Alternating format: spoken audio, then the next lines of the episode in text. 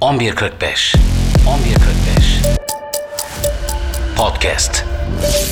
Podcast Ajansı. Merhabalar 11.45'e hoş geldiniz. Ben Yusuf. Bugün sizlere son dönemde tanık olduğumuz bir başka savaş suçu zorla nakil ve sürgünden bahsedeceğim.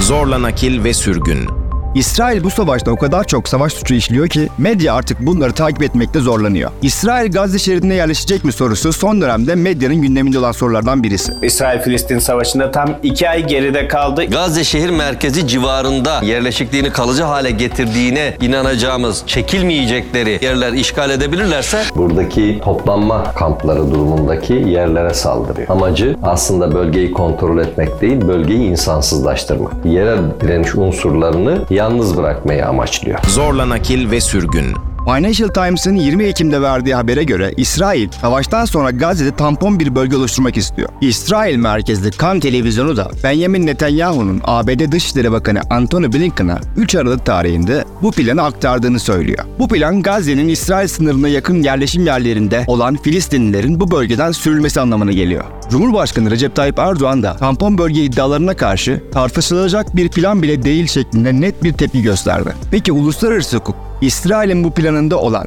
zorla nakil ve zorla göç durumlarına karşı ne diyor? Zorla nakil ve sürgün Zorla nakil ve sürgün kutsal metinlerde bile yer alan tarihin en eski çağlarından beri devletlerin belli toplulukları baskı altına alıp yok etmek için uyguladıkları bir politikadır. Uluslararası hukukun ve insan haklarının gelişmesiyle bu tarz çağ dışı eylemlerin önüne geçmek için çalışmalar yapıldı. Uluslararası hukuka göre nüfusun sürgün edilmesi veya zorla nakli belli bir yerde hukuka uygun olarak ikamet eden insanların sürülmesi ya da başka zorlayıcı fiillerle zorla yer değiştirmeleri anlamına geliyor. Zorla nakil veya sürgün suçun genellikle etnik temizlik kapsamında yer alan bir insanlığa karşı suçtur.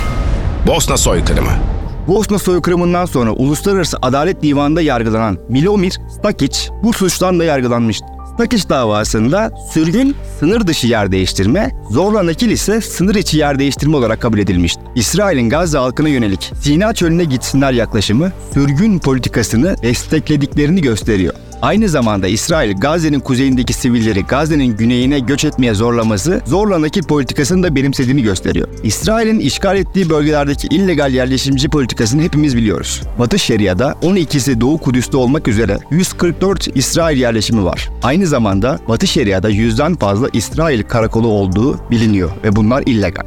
Toplamda Doğu Kudüs hariç Batı Şeria'da 450 binden fazla İsrailli yerleşimci yaşıyor. Buna ek olarak Doğu Kudüs'te 220 binden fazla Yahudi yerleşimci olduğu düşünülüyor. Ayrıca Golan Tepelerinde 25 binden fazla İsrailli yerleşimci yaşıyor. İsrail, Mısır topraklarında ve Gazze şeridinde de yerleşimlere sahipti. 1979 yılında Mısır'la imzalanan Camp David Anlaşması ile beraber İsrail Sina'da bulunan yerleşimlerini kaldırmıştı. 2005 yılında Gazze'den çekilme sürecine başlatan İsrail, bölgedeki 21 yerleşim yerini kaldırmıştı. İsrail'den gelen son açıklamalar ise kurulması planlanan sözde tampon bölgeye İsrail'in tekrardan yerleşeceği endişesini arttırıyor. Son iki ayda İsrail saldırıları nedeniyle 52 bin bina yıkıldı. 250 binden fazla bina ise hasarlı. Birleşmiş Milletler yakın doğudaki Filistinli mültecilere yardım ve bayındırlık ajansına göre İsrail saldırıları nedeniyle 1.9 milyon Filistinli yani nüfusun %85'i mobilize halde. Zorla nakil ve sürgün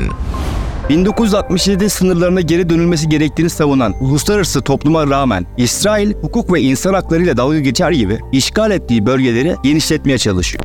Biz Türkiye olarak dostlarımızla işgüdüm içerisinde önce ateşkes sonra kalıcı barışın tesisi için üzerimize düşeni yapmakta kararlıyız. Varılacak bir anlaşmanın uygulanması aşamasında garantör olarak sorumluluk almaya da hazırız. Tüm bu çabalarımızın amacı 67 sınırları temelinde başkenti Doğu Kudüs olan coğrafi bütünlüğe sahip bağımsız ve egemen Filistin devletinin kurulmasıdır. Filistin içinde, İsrail içinde güven ve huzura kavuşmanın yolu iki devletli çözümden geçiyor. Zorla nakil ve sürgün İsrail'in bu savaşta işlediği insanlığa karşı suçlar gün geçtikçe artıyor ve İsrail uluslararası hukuku içe saymaya devam ediyor. Bu durum nereye kadar böyle devam edecek hep birlikte göreceğiz. Savaştan sonra Benjamin Netanyahu kaç tane insanlığa karşı suçtan yargılanacak hep beraber bunu da göreceğiz. Bir sonraki podcast'te GDH'da görüşmek üzere.